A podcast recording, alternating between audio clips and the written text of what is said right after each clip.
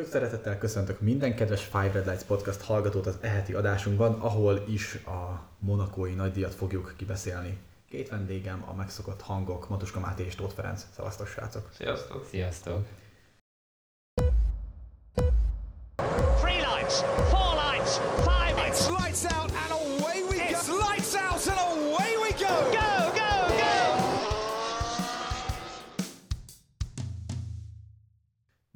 Vagyunk egy majdnem azt mondtam, hogy izgalmasnak nem mondható nagy díjon, viszont amúgy én ezzel nem értenék egyet. Uh, attól függ, hogy hogyan definiáljuk az izgalmakat. Szerintem egyébként kifejezetten érdekes volt nézni ezt a futamot, főleg egy olyan ember számára, ugye, aki úgy komolyabban érdeklődik a taktika, a gumistratégia, meg az ilyen dolgok iránt is. Szerintem, hogyha ilyen érdeklődése van valakinek, akkor úgy kifejezetten érdekes tudott lenni a futam. De úgy egy átlagember, vagy úgy, úgy mondom, hogy átlagember, hogy aki csak úgy leült és nézte az F1-et, vagy nézte az idei, ezt az eheti futamot, valószínűleg nem találta különösebben érdekesnek magát a versenyt. De mielőtt belemegyünk magába a versenybe, hogy tudjátok mit? Inkább felteszek egy ilyen provokatív kérdést, hogy ki a balfasz? többen, is, többen is voltak nagyon ügyesek, és többen is voltak nagyon nem ügyesek. És szerintem ez a, ez a verseny hétvége nem abból a szempontból volt kifejezetten érdekes, ami a pályán történt, hanem ami nem a pályán történt, hanem mondjuk a pitben, vagy kvalifikáción, vagy hasonló.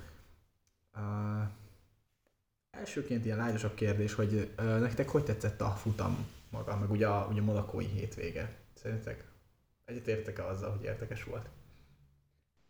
Pályamenti akciók miatt biztos érdekes volt. Meg ami Box utcában történt, de hogy akció nem sok történt, az is biztos. De egyébként, ja, mondhatjuk, mindig volt valami. Megemlékezhetünk egy-egy perces néma csenddel annak a rendezőnek a munkájára, amit valószínűleg lendületből kibasztak a monakói hétvége után. Aki nem tudná, hogy miről beszéltünk, mert átaludta a futamot, senkit nem hibáztatnék emiatt. Volt ez az esemény, amikor visszajött Hamilton a Hamilton jött vissza a box utcából? Nem, Vettel jött ki a box Ja, nem, bocsánat, Vettel jött ki a box utcából, és akkor ott Gaslyékkal meg Hamiltonnal volt egyfajta gyorsulási verseny. Az szerintem úgy akció tekintetében messze-messze a legizgalmasabb része lett volna a futamnak, ugye, ha láttuk volna. De hát nagyon fontos volt egy visszajátszás megnézni Strollról, ahogy mit tudom én, elfékezi a, a zúzodát, igen. Tehát, igen, hogy... ahogy ugrat egyet, majd nem csinál egy Verstappent, vagy Leclerc-et, és igen. ennyi. Így van, és ennyi. Na jó, beszélgessük egy kicsit a... Nagyon röviden összefoglalva így a free practice-t, ugye a monakói különlegesség az, hogy csütörtökön voltak a szabad edzések, és nagyon érdekes volt, hogy a Mercedesek amúgy, vagy ez önmagában nem volt érdekes, hogy a Mercedesek jól mentek csütörtökön, ami érdekes volt, hogy ugye a péntek az kimaradt, és a szombati napon pedig már szenvedtek reggel a Mercedesek, meg hát ugye amúgy délután se sikerült olyan túl jól felmelegíteni az abroncsokat, ezt, ez még főleg Hamiltonnál volt tapasztalható. És aztán ami még szintén érdekes volt, hogy így feltűnő volt, hogy a, hogy a Ferrari mennyire jól szerepelt a szabad edzések során, viszont az ő formájuk meg ugye nem tűnt el, hanem megmaradt. Ferenc, meséld el a nézőknek, vagyis a hallgatóknak, hogy mi, mi lehetett ennek az oka, hogy a Ferrari ilyen jól szerepelt ezen a pályán, úgy nagy általánosságban tempó szempontjából.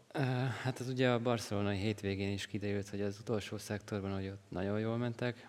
Ezt sikerült átmenteniük Monakóba is, ez a jó szereplés főleg köszönhető annak, hogy egyrészt rövidebb tengelytávval mennek, mint a Mercedes, másrészt az idei futómű konstrukciójuk nagyon kedvez az ilyen pályáknak, ahol sokat kell használni a rázóköveket, mert stabilan fekszik az autó az ilyen hepeupás pályákon, illetve főleg az, hogy a leszorító erőre mentek rá már tavaly is, csak akkor még nem volt hozzá elegendő motorerő. Idén ezen javítottak valamennyit, és úgy néz ki, hogy ez, ez így összeért ennyire, hogy az ilyen pályákon előre tudnak lépni. Szóval vársz meg egy szingapúri jó szereplést? Határozottan. Reméljük a legjobbakat. Nem úgy. Uh, Ja, jó volt, jó volt látni, hogy kicsit így felzár, vagy hát felzárkoztak az, az ennyi alulértékelés hogy a teljesítmények, mert szerintem kifejezetten jól szerepeltek, tehát nem, nem szimplán felzárkóztak, hanem abszolút élmenők voltak tulajdonképpen. Érdekes, vagy hát ugye még annak ellenére is élmenők tudtak lenni, hogy Charles Leclerc ugye neki az első szabad edzés az teljesen kiesett, és az egyébként látszott rajta második szabad edzés során, hogy neki ezért kicsit hiányzott a kilométer. De Carlos Sainz teljesítménye az egészen kimagasló volt, nem? Ez meghatározó, vagy hát nem az, hogy meghatározó volt, de látszott, hogy ó, tehát hogy Sainz megéri úgymond a pénzét. Ráadásul szerintem most láthatjuk, hogy azok a pilóták, akik átigazoltak 20-ról 21-re, rendre szenvednek a csapataiknál.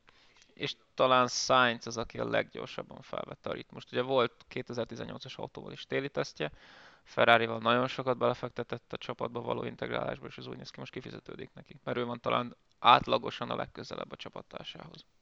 És főleg egy ilyen pályán jelentős, ahol azért nagyon kell bízni az autóban is, mert nincs bukótér, fal van.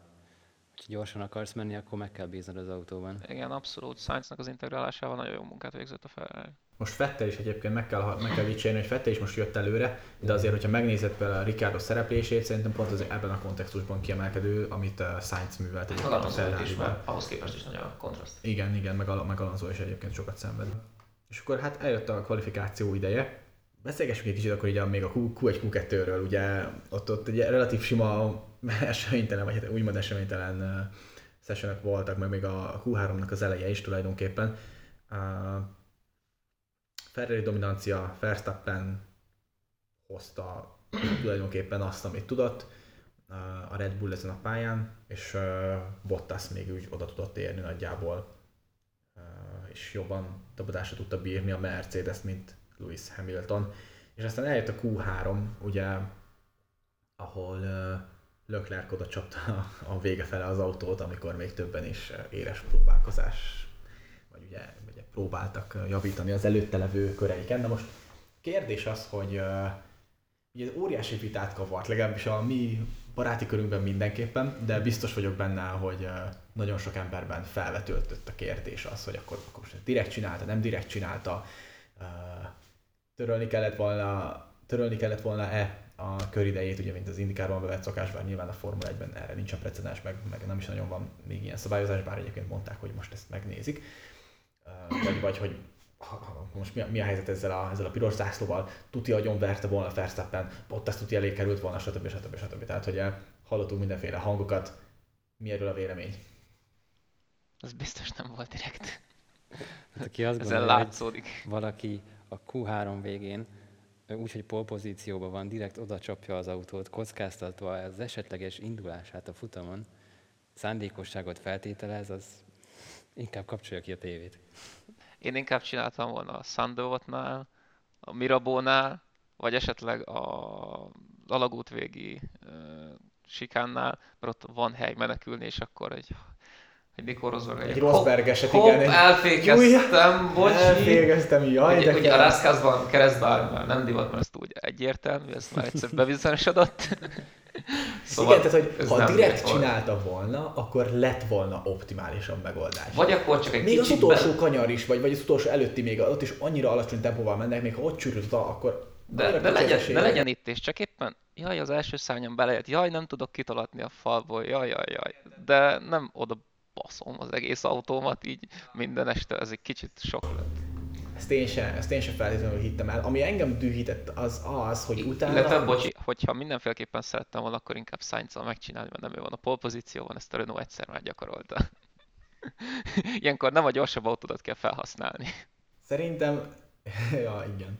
Szerintem, ami különösen dühítő volt, vagy ami számomra egyébként dühítő volt, az az, hogy, hogy Charlesnak utána ez, ez olyan szempontból is egy ilyen negatív fényt adott, hogy akkor Verstappen meg Bottas is azt mondta, hogy ja, hát izé, mi, mi, mi javítottunk, tehát hogy, hogy, hogy akkor ott lett volna a P1-nek a lehetősége, stb. Tehát, hogy, hogy, hogy ezzel tulajdonképpen ha direkt csinálta volna, akkor azt érte volna el, ugye, hogy, hogy a póljának a valítságát ö, is megkérdőjelezhetik, amit amúgy meg is tettek, tehát hogy, fel, hogy mint Verstappen, vagy hát Verstappen azért ugye hát azt nyilatkozta, hogy, hogy nyilván mérges volt nagyon, ahogy, ahogy, ahogy Bottas is, hogy ők ilyen graduálisan építették fel a, a köreiket, és hogy így nem tudta végül összerakni a tökéletes kört.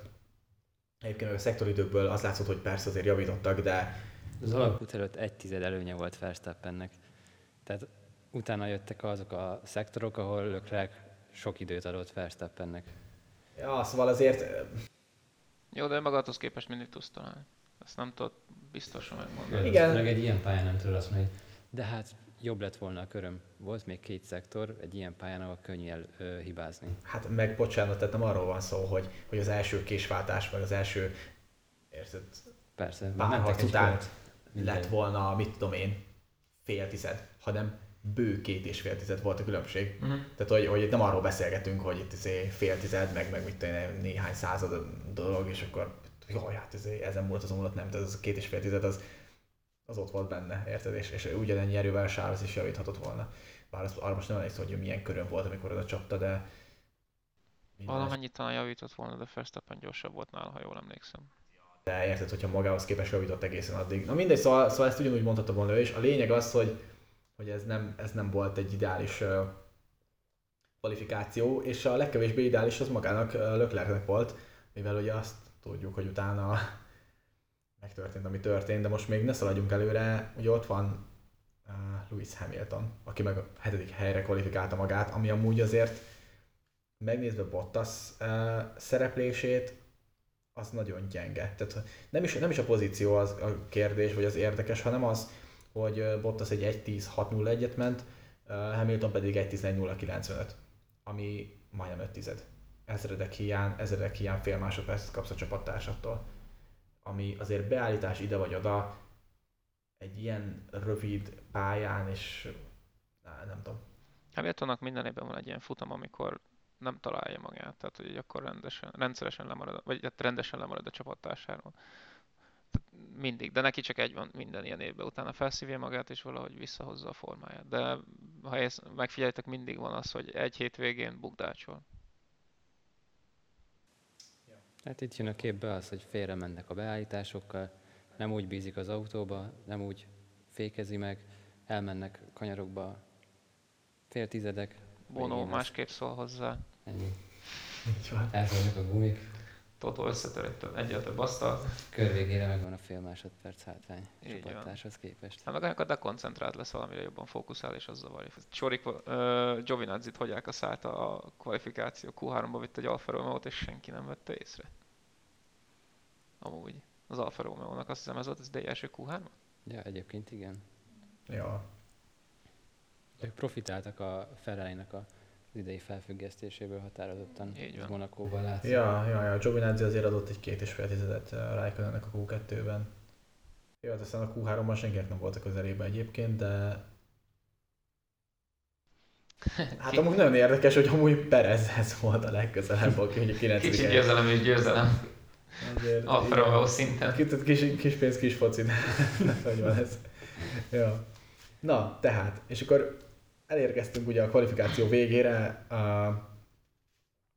és történt, ami történt, átvizsgálták Charles Leclerc Ferrari-át, egy gyors check-up volt, és kijelentette a Ferrari, hogy egyelőre nem látnak hibát, majd uh, eljött a másnap délelőtt, ahol tüzetesebb átvizsgálások követően kiadtak egy hivatalos nyilatkozatot, miszerint uh, abszolút semmi probléma nincsen az autóval, és aztán aki a verseny előtt egy 20 perccel oda kapcsolt, arra lehetett figyelmes, az adásra arra lehetett figyelmes, hogy Charles Leclercnek a Ferrari az nem áll a, a pole pozíciót érdemlő első helyen a rajtrácson.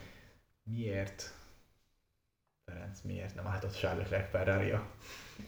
Hát szegény emberünk a felvezetőkörön jelentette a rádióból, hogy akkor még azt hitte, hogy valami gond van a váltóval, de mint kiderült, hogy a féltengely hibásodott meg. Roppant érdekes. Oda vered az autó hátulját a falba, és a féltengelyt nem vizsgálod meg. Hm. Ez valami olasz szokás lehet, Ference, nem? Igen, tehát azért, Mamma mia. a- anélkül, hogy itt a barátilag az érzelmekben nagyon mélyen tértig szeretnénk gázolni, azért azt kötelességem elmondani, hogy nekem az a véleményem, hogy, hogy tehát, ha egy, tehát hogyha történik egy baleset, á, akkor az abszolút a minimumnak tekinthető, nem? Hogy, hogy, hogy átvizsgálod töviről hegyire az autót, tehát hogy van egy lehetőséged egy ekkorát dobbantani Monakóban, ahol lehetetlen előzni, oké, okay, persze lehet, hogy mit tudom én, büntetnek néhány rajt helyet, de nem tudom. Nekem, nekem az volt a legesleg, én megmondom, mi volt a legfurcsább az egészben. Nekem az volt a legfurcsább az egészben, hogy Binotto utána a nyilatkozatában legalább, hát most nem számoltam meg, de ilyen három-négyszer biztos eltolta azt, hogy, hogy hát a váltónak semmi baja nem volt. A váltónak semmi baja nem volt. És így, de baszd meg. Tehát, hogy, hogy érted, ez, ez, ez kicsit olyan feeling volt, mint amikor, mint amikor a, az anyád így odahív, hogy nem miért, miért basztad be izé, kisugodnak az orrát. Hát, de hát előtte azt mondta, hogy izé, Hogy nem mered. faszomat, vagy valami, érted? Tehát, hogy, hogy, hogy, de hogy így mismásolod a dolgokat, nekem, nekem ez volt a problémám, hogy mismásolt a dolgokat Binotto, és nem mondta azt, hogy hát amúgy balfaszok voltunk. Nagyon nagy volt a kontraszt. Én megnéztem most a Mercedesnek ezt a videóját, ugye volt, egy ilyen debrief videójuk, ez tök jó volt, ahol, ahol egy csávó, meg nem mondom, hogy ő ki, nem, tudom a pozícióját a, a, a csapaton belül, de odállt a kamera elé, és olyan arccal, olyan hangon nyom, nyomott le egy negyed órás videót, mint hogyha minimum 18-ak lettek volna Mercedesbe, és mit tudom én, vagy meg közben meg is halt volna valaki, tehát hogy, hogy olyan gyászbeszédet nyomott a csávó, hogy kajak összeszorult a szívem. Miközben annyi történt, hogy, hogy nem tudták leszedni Bottasnak a, a, a, izé, a kerekét. Jó, oké, most ez, hogy abban ki volt a hibás, tehát Na mindegy, ezzel most egy kicsit előre szaladtunk, de hogy nem tudom, mit gondoltak erről, erről a Ferrari blamáról. Most Madus téged kérdezlek először, hogy Nekem az a furcsa, hogyha ütközik az autód, és kérdéses egy hajtáselemnek az állapota, akkor miért nem nézed végig a komplet hajtásláncodat? Ez így, tehát hogy miért? A féltengelyt miért? Tehát a váltó jó, a váltó jó, a váltó jó. Nem, nem tudom, hogy féltengelyt ezt lehet is talán cserélni büntetés nélkül, vagy de Hogyha nem is lehet. azt hiszem, mert a második oldalon kicserélték, nem? Vagy, Azt nem tudom. vagy leg... ne, én nem tudom már mit cseréltek, na mindegy. Nem tudom, hogy a féltengely az ebbe hogy az is ilyen büntetéses alkatrész, de akkor is. Tehát, hogyha tudom, hogy egy rendszeremnek vannak kérdőjelei, akkor végignézem az egész rendszeremet, nem azt mondom. Főleg úgy, hogy az hamarabb találkozik a fallal, mint a váltó. Tehát a féltengely az hamarabb kap ütést, mint a váltó. Nekem csak ez a furcsa. Hát benézték. Ferenc, szeretnél hozzátenni valamit?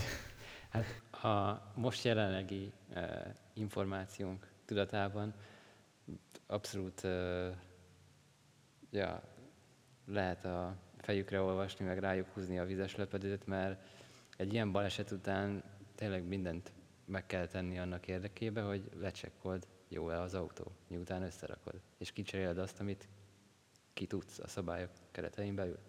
Szerintem a féltengelyt azt nyugodtan kicserélheted, hogyha sérült, annyi, hogy mindennek ugyanúgy kell állnia, mint a, Uh-huh. az időmérőn kezdetekor. Ja, ebben nem vagyok benne biztos, hogy a hajtáselemek meddig járnak büntetéssel, azért mondtam. Az, hogy oda veled az autó jobb oldalát, és nem nézed meg a bal hátulját, az egy ilyen, mi a fasz? Eléggé mi a fasz. Illetve hát valószínűleg ezt a mi a fasz kérdést, ezt a Mercedesnél is feltették magukat, hogyha ekézzünk egy csapatot, akkor ekézzünk mindenkit, aki megérdemli. Tehát, hogy azért valószínűleg Totóék se voltak kifejezetten boldogok a verseny után. Ö, Mondom, akit érdekel ez részletesebben, az menjen fel a Mercedesnek a, a YouTube csatornájára, és nézze meg ezt a videót, ahol egy ilyen negyed órában kifejti az egyik mérnök, ő azt hiszem talán egy mérnök, hogy, hogy pontosan mit miért döntöttek, de azért ugye az volt a történés, hogy Hamilton hozták ki először a 29. körben. Mhm. És megvizsgálták utána egyébként, hogy ugye amikor, amikor verseny után leszedik a gumikat, akkor így visszafejtik, meg lekaparják róla a kosz, meg minden is megnézik, általában szoktak ilyen kalkulációt csinálni, hogy kb. mennyi tartam volt még benne, milyen tempóra lett volna elég, stb. stb.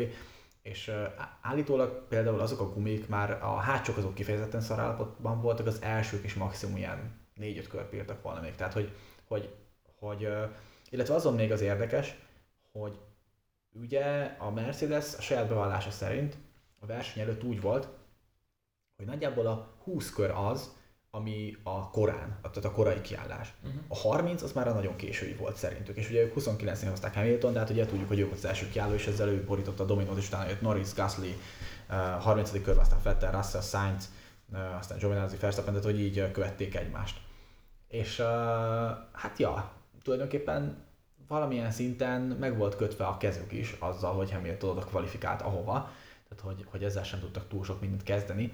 Illetve, csak hogy a gyalászkodásból átmenjünk dicséretbe, amit csinált a Red Bull, az zseniális volt. azzal, hogy ollóba fogták tulajdonképpen a mezőnyt, és, és Verstappen és Perezzel ugye kialakítottak egy olyan távolságot egymás között, hogy sokban tudják tartani tulajdonképpen a, a top 10-et Mhm. a kiállással. Mert ugye pont egy box, box távolság volt a Verstappen és Perez között. Tehát ugye azon belül voltak nagyjából. Így van, Valamelyik így igen. van. Szóval ö, a Red Bull az zseniálisan taktikázott szerintem most ezen a hétvégén. Ti hogy láttátok ezeket a, ezt a taktikai párbajt, meg ezeket az eseményeket?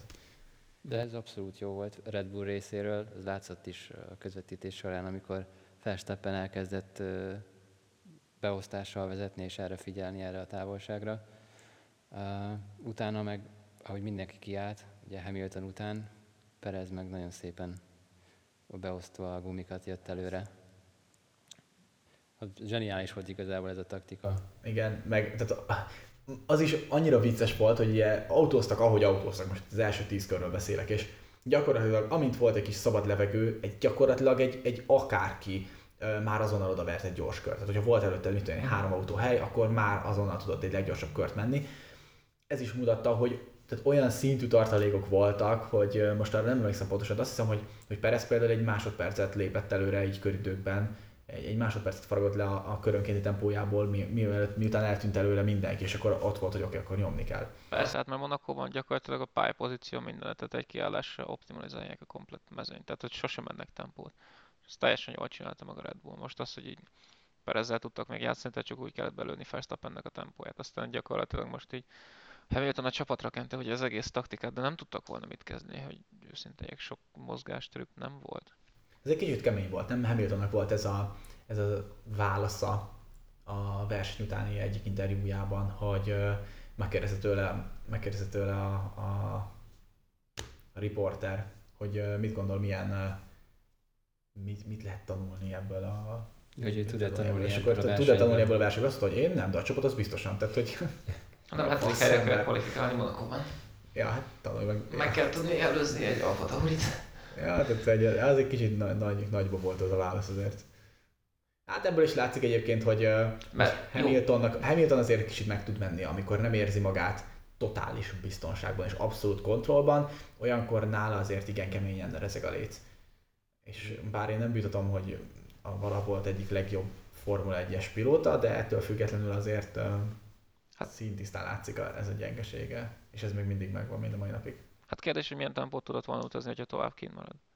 Mert ha tudott volna gyorsabban menni, akkor nyilván lett volna még benne lehetőség. De azt veszük észre, hogy nem mindig működik ez, főleg idén, hogy mindig mondják, hogy akkor tovább kimaradunk, és a végén majd friss gumival majd tényleg jók leszünk. De hát hányszor láttuk már azt, hogy falba ütköztek a pilóták. Tehát hozott egy másodpercet körönként, aztán pedig így semmi, nulla. Füst. Tehát, hogy egy másodpercnél elfogynak. Viszont Monakóban ez nem elsődleg, vagy nem, nem ö, meglepő, hogy ez beválik, mert 2017-ben is bevált, csak akkor Ferrari-nál és Vettel játszotta meg Räikkönen ellen. Hogy tovább kimaradt és nyomott egy pár gyors kört. De ez attól is függ, ugye, mert a tavaly nem is tudom melyik versenyen volt, hogy Bottas mögött tartalékolt Hamilton talán Portugáliában. Ott ugyanazt játszotta, csak rá, tudta, hogy nem tudja a pályán megelőzni Bottaszt, ezért ha- hagyott még a gumikban életet, és utána tudott még hát gyorsabban nyilván, menni. hogyha már verseny eleje óta úgy állsz hozzá, hogy oké, akkor tartalékolok, és majd megnyomom az utolsó pár kört, akkor sikerül, de hogyha végig azon vagy, hogy minél előbb előzd meg az előtted lévőt, és ott autózol Ezzel mögött, saját akkor magadat zárod, elnyírod a gumikat bele nagyon egy már. pozícióba, és az meg nem a stratégiáknak a hibája. De most azért óriási volt a különbség a két csapat között, hogyha most például a, a Red Bull-Mercedes eh, relációban nézzük, akkor elég megnézni azt, hogy Hamilton kiállt, ugye nyilatkoztak, amit nyilatkoztak, hogy alig volt már élet abban, azokban a kumikban, és aztán kiálltak még, eh, kiálltak még előlük páran, és eh, azt nézem, hogy Perez az mikor jött. Perez az a 35. körben állt ki, és, és előtte, előtte meg olyan tempót tudott menni, amilyet a Mercedes biztosan nem tudott volna tartani. Mert ugye, ja, tehát hogy, hogy, hogy, a, hogy Max is, meg Sergio Perez is zseniálisan életben tartották a, a gumikat. Ami, És egyébként még Vettel is eljátszott, eljátszott ezt az Astonnal, hogy tovább kimaradt. Úgy sikerült két helyet is előrelépnie. Persze, tehát Lewis Hamiltonnál most azt a hetedik helyet úgy kell nézni, hogy az kilencedik lett volna. nem történik semmi. És egyébként meg nem sokkal, tehát hogy, hogy mert Fettel a 31. körben, a 31. körben jött ki. Tehát, Igen, hogy vele Gaslyra reagáltak. így van, muszáj volt később. Gaslyra, Gaslyra reagálniuk, de tehát vicces, hogy még ez a két kör differencia is elég volt arra, hogy ugorjanak.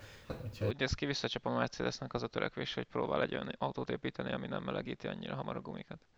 Ezt már évelején is nyilatkoztak Bottaszék, hogy ez a, az egyik fő problémájuk idén, hogy annyira féltek tőle a meleg időjárástól tavaly, hogy próbáltak egy kíméletesebb autót csinálni. aztán most még nem mindig sikerült beaktiválni a... Igen, a másik meg az, hogy így meg nem tudsz gyakorlatilag a kivezetőkeredben akkora tempót menni. Ja. Hát ez ilyen. Ez most így sikerült neki. Igen. A mezőny elején egyébként úgy gyakorlatilag egész eseménytelen volt a futam. Verstappen bombabiztos kézzel hozta az első helyet, ahogy az kellett. Sainz is teljesen jól eh, hozta a másodikat nál, és azért relatív eseménytelen volt a verseny.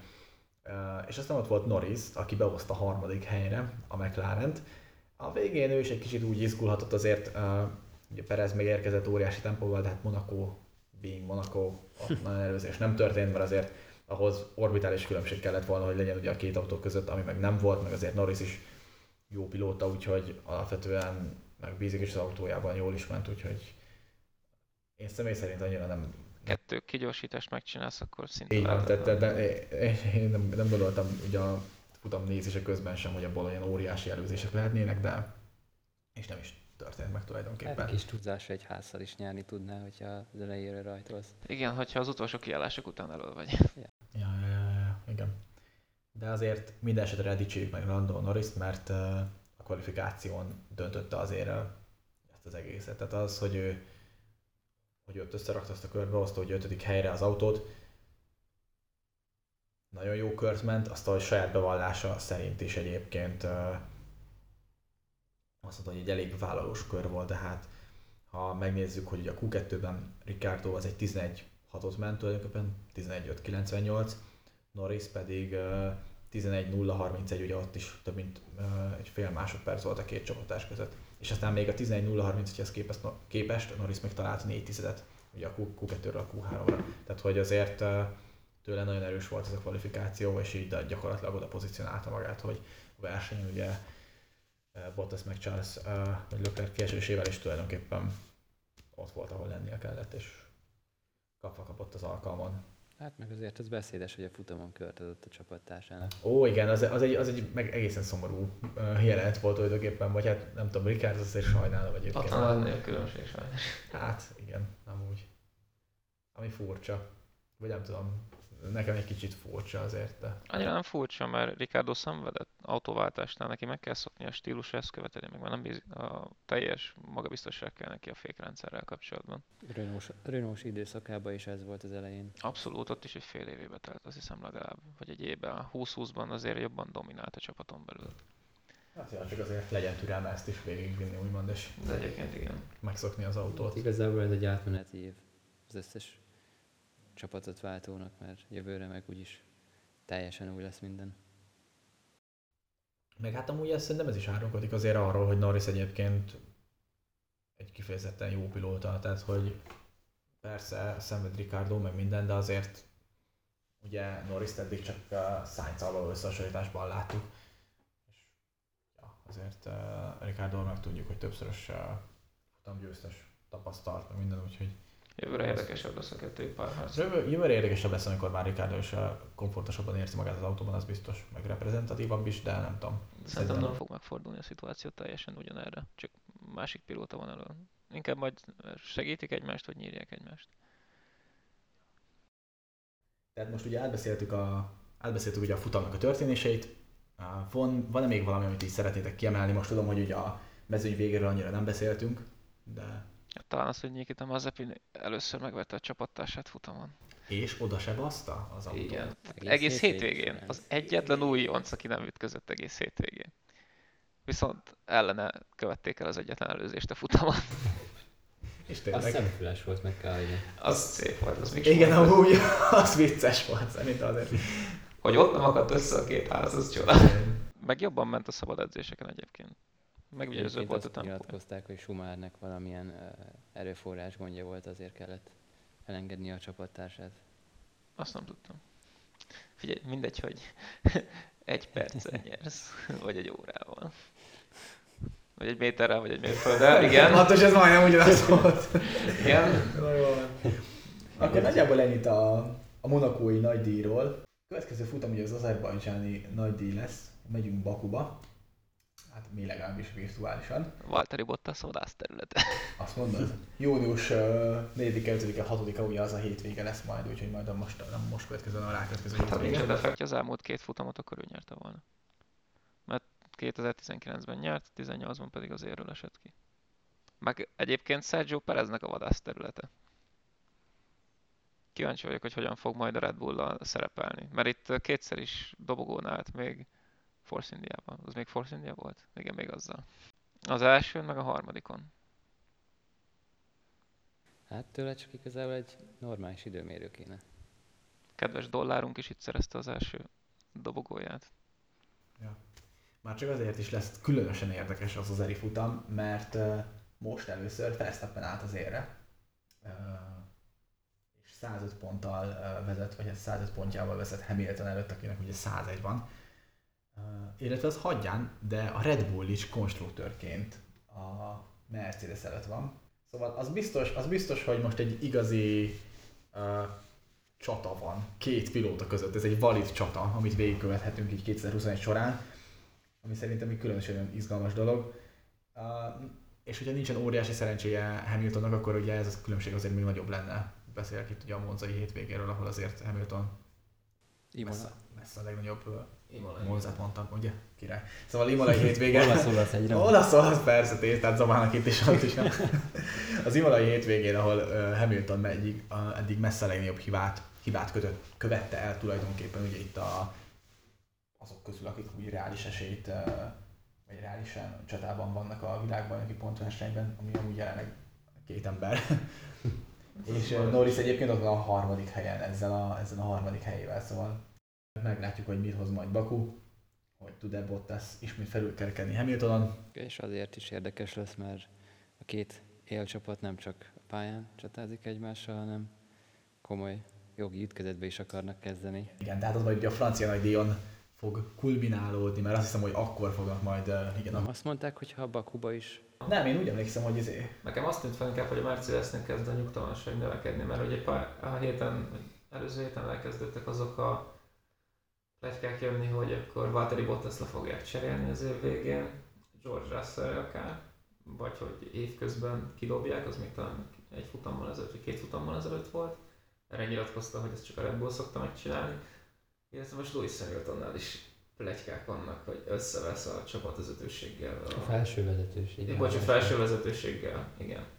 És hogy ott sincs minden teljesen nyugtában. Tehát kicsit olyan, mintha a Ferrari-ról beszélnénk, ott szoktak ilyen plegykák lenni, belső Igen. harcok A média inkább az utóbbi időben a ferrari szokta így uh, Igen, ez most nagyon nem Mercedes-es. Most ez egyre kevésbé jön ez nekik jól. Most van először x éven belül normális kihívójuk, aztán most belső nyugtalanság is. Ah, És mindkét pilótáról beszélnek, hogy akkor most megy. Tudom, Hát akkor jövőre Okon, Russell, páros. Természetesen. Ez nagyon volt. Hát, Hallgatói kedvéért Dániel nagyon merően felnézett, hogy most tényleg kimondtad ezt. Meglátjuk, én azt mondom, meglátjuk, jó? Na ezek nagyon van. De tegyük hozzá, hogy az látszik, hogy Mercedesnek a magabiztosság az abszolút kezd megtörni. Igen, ez tény és való. És egyébként Jót is lesz a Forma jót tesz a Forma 1 inkább így fogalmazok. Na azt mondom, hogy jó látni, Jót jó látni. Forma 1 Ez jó tesz a Forma 1 Ez ez így nettó. Politikailag korrekt megjegyzés és nettó igazság. Illetve biztos vagyok benne, hogy a Mercedes is Mercedes is jobban profitál ebből, mint abból, hogy hátra tudnak dőlni, és úgymond folyamatosan aratni a bérokat, így, is, így csapatként így tudsz nagyot előrépni és fejlődni, elég megnézni, hogy a McLaren honnan jött vissza. Meg egyébként az anyacég elvileg még továbbra is, vagy egy további részesedését lehet árulja. Talán még nincsen teljesen lezárulva az átadás, mert ugye most 33%-ot birtokol az Ineos, Ja. 33-at Totóval, illetve 33-at az anyacég. És állítólag még vannak eladásra kínált részvények. Tehát hogy a Daimler próbálja kicsit függetleníteni magát talán a csapattól. A név meg a brand az marad, viszont nem nekik lesz teljes irányításuk, Mm. azt hiszem a csapat fölött. Erről olvastam egy cikket valamelyik napban. Még nem adták el, csak elvileg nincsen teljesen lezárva, hogy akkor innentől kezdve fix 33%-uk lesz. Figyelj, összedobjuk. Amúgy. Alap. Mint mondom, a jó öreg Ross Brown. Ennyi. Így van. Figyelj, megyünk Egy kalapolni. fontért. Annyi. Igen, onnantól kezdve mondhatok Hamiltonnak, hogy mit csináljon. Azt a mindenét. Az komoly, komolyan. Sőt, mi szabjuk meg, hogy kiülne a Mercedes. Let legreg by, let legreg by. nem, ilyen nem lenne. Nem szorulna rá. Tényleg. Majd, ha lesz egy normális autója a ferrari Na minden, egy, minden esetre. De van van. ja, ja, ja. Na mindegy, srácok. Köszönöm szépen a részvételt az eheti podcastban, és, és köszönjük minden kedves hallgatónak, aki idáig jutott és végighallgatta az eheti adásunkat. Vigyázzatok magatokra, és találkozunk majd június 6 után is. Sziasztok! Sziasztok! Sziasztok. Three lights, four lights, five lights. Lights out and